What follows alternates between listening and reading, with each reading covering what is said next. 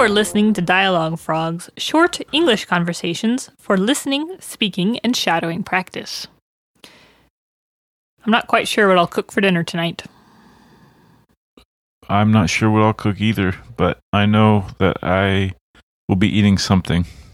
Question is, what something? How do you cook? Do you cook well? Do you cook often? Uh, I tried cooking a well once, but the stones didn't taste very good. Um, I think I ended up adding too much water, and uh, but no, I've been known to ruin toast sometimes, so I'm still a novice. But you can make some fancy toast. I can. I I don't want to brag, but it's like I've even I've even put some like cream cheese on my toast before. It's classy. that- classy. That's like a toast toast with a monocle. Well, you make sardine toast, right? That's your thing. Yeah, I like to put um, sardines on toast and with some avocado. It tastes really good, and it's actually really filling. It's healthy for you too, right? There's all kinds of things in sardines and avocados that a person should have every day. Mm-hmm. Which is good because it's the only thing I know how to cook, so I usually end up having it every day. You've made a pretty good chili.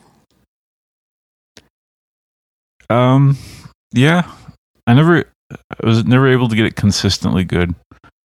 Chili is kind of interesting because there's so many types of chili, and there's chili contests, right? So if you are a, a chili pro, you can enter on those contests and maybe win some money. Have you ever been to uh, one of the chili contests? Nope, I haven't. I usually just put on a jacket when I'm chilly. That's that's not the same kind of chili.